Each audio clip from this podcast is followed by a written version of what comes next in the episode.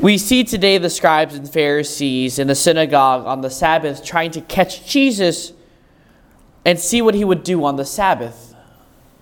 The Sabbath was a day of rest, a day intended meant for the glory of God.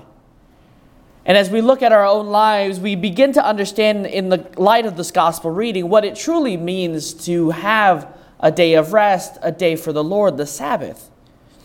The day of the Lord allows us a time to go and pray, to recognize the need of God in our daily lives, giving thanks to God for all the wonderful blessings He's bestowed upon us in our life. And we see this man who brings himself as he is, as imperfect and as broken as he is, into the presence of God to give worship, to give praise to God. So, as we come to celebrate the Sabbath on Sunday, do we come to the church as ourselves, as imperfect, as broken as we are, coming into the presence of God, giving praise, giving thanksgiving for all the wonderful blessings He's bestowed upon us. But in doing so, as we continue to read this gospel, we understand that as we come as broken as we are, we leave transformed and changed forever.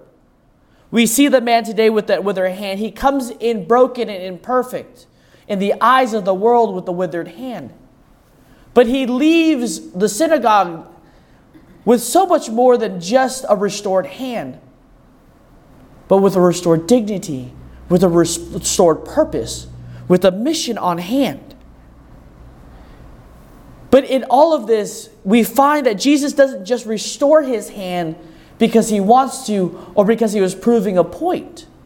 But if we look very carefully, he asked the man to participate in that transformation and change. He asked him to stretch out your hand. He gave him an instruction and he invited the man to participate to be transformed. As we come to begin to understand our Sabbath celebration, do we come asking the Lord for help, asking the Lord for change, and participating in that change of our life? Because as we come to celebrate our Sunday liturgy, ordinary bread and wine becomes the body and blood of Christ.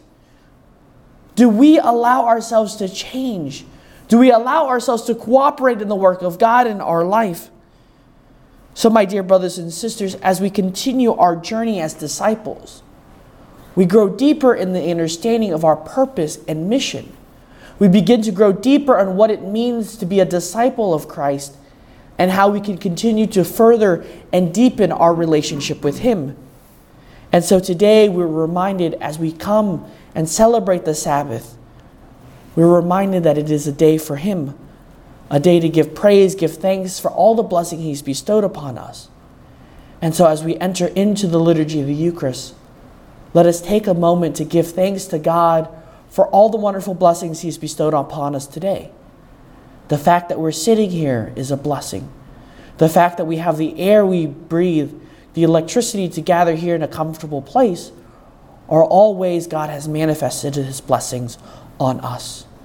So let us take a moment of silence to give thanks to God for all those blessings and the many blessings He'll bestow upon us today and for the rest of the day. Amen.